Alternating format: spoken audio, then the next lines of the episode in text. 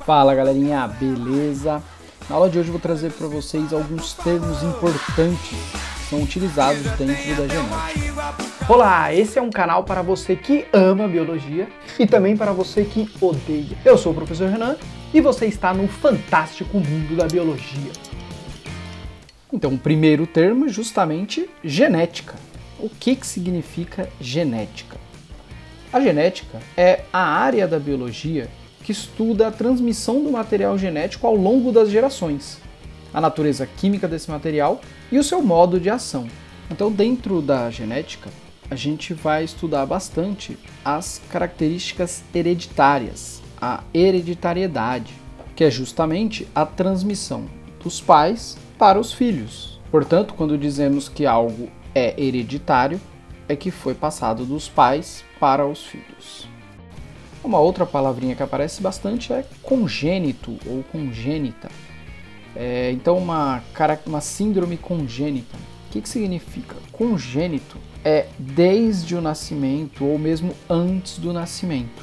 Então, quando a gente fala que uma pessoa tem uma característica congênita, ela já nasce com aquela característica, que pode ser genética ou não. Por exemplo, a sífilis congênita é uma doença que o bebê nasce com ela, mas não é genética, e sim provocada por uma bactéria. Ao mesmo tempo que a gente tem a síndrome de Down, que a criança já nasce com essa característica genética. E aí apareceu então uma outra palavrinha, que é síndrome. Cuidado para não confundir síndrome com doença, tá? São termos diferentes. Uma doença está relacionada a sintomas específicos. Ela é uma mudança no estado de saúde do indivíduo. Enquanto a síndrome ela é um conjunto de sintomas e sinais clínicos. Portanto, ela não é uma doença, mas sim uma condição médica. A síndrome ela pode, por exemplo, ser em decorrência de uma alteração genética, como a síndrome de Down, em que há uma alteração no genótipo do indivíduo, resultando em alguns fenótipos característicos dessa síndrome. O genótipo é o conjunto de genes de um indivíduo, podendo se referir tanto ao total de genes de um indivíduo, todos os genes de um indivíduo, cor da nossa pele, um par de alelos em específico. Enquanto o fenótipo é a característica como ela se manifesta, como ela se expressa. Por exemplo, a cor de uma planta, a cor da ervilha, que é bastante usada em genética, ela pode ser verde ou amarela. Isso então é o fenótipo dela, é a característica que a gente consegue observar aí. Lembrando que não necessariamente vai ser visível ao olho nu, mas é a manifestação daquela característica. Então o fenótipo ele é determinado pelo genótipo e como esse genótipo se manifesta com relação às influências ambientais. Então, costuma-se dizer que fenótipo seria o genótipo mais a influência do meio ambiente. Mas o que é o gene? O gene é a menor parte do DNA capaz de expressar uma informação. Ou seja, o DNA ele não é um sinônimo de gene. O DNA ele contém diversos genes. O local específico então, onde um gene cada porção do DNA capaz de resultar numa informação é chamada de gene.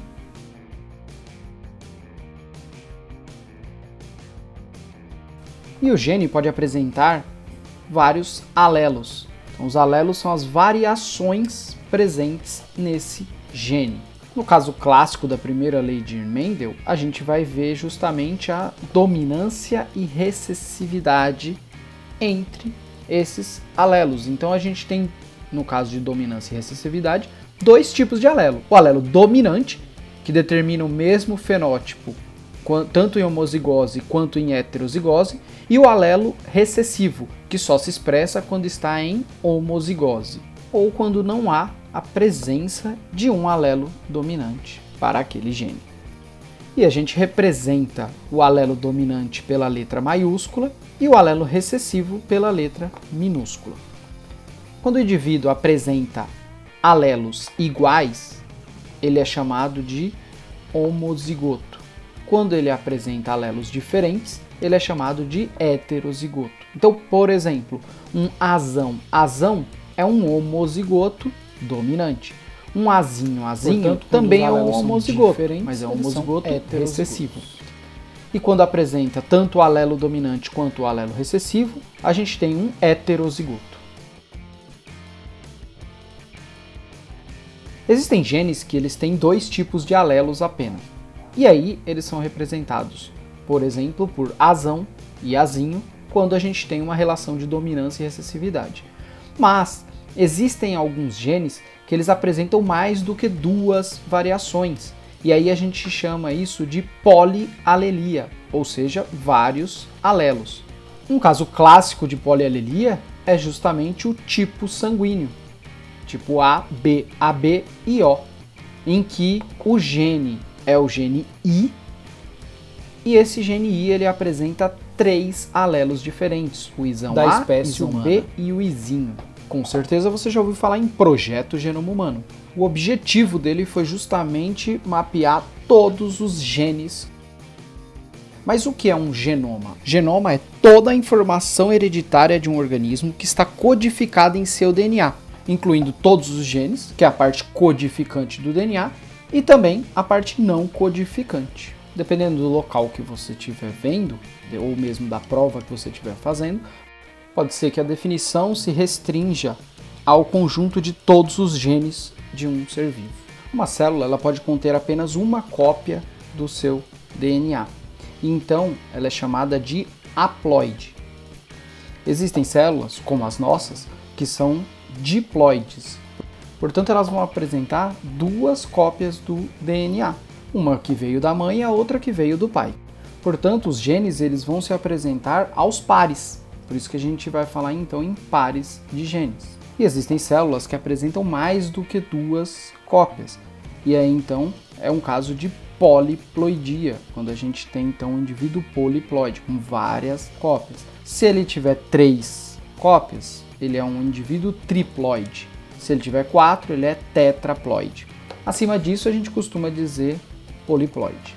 Então quando a gente pega o caso da nossa espécie, o nosso DNA ele está fragmentado em pedaços menores, que são os cromossomos. Como nós somos diploides, o nosso DNA tem 23 pares de cromossomos, totalizando 46, sendo que 22 pares são chamados de cromossomos autossômicos, que são comuns tanto entre os homens quanto entre as mulheres, e um par sexual, ou cromossomos sexuais.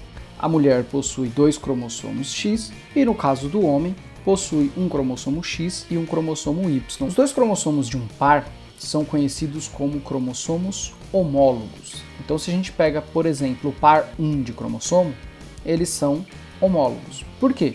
Porque os mesmos genes que são encontrados em um dos cromossomos, a gente também encontra no outro.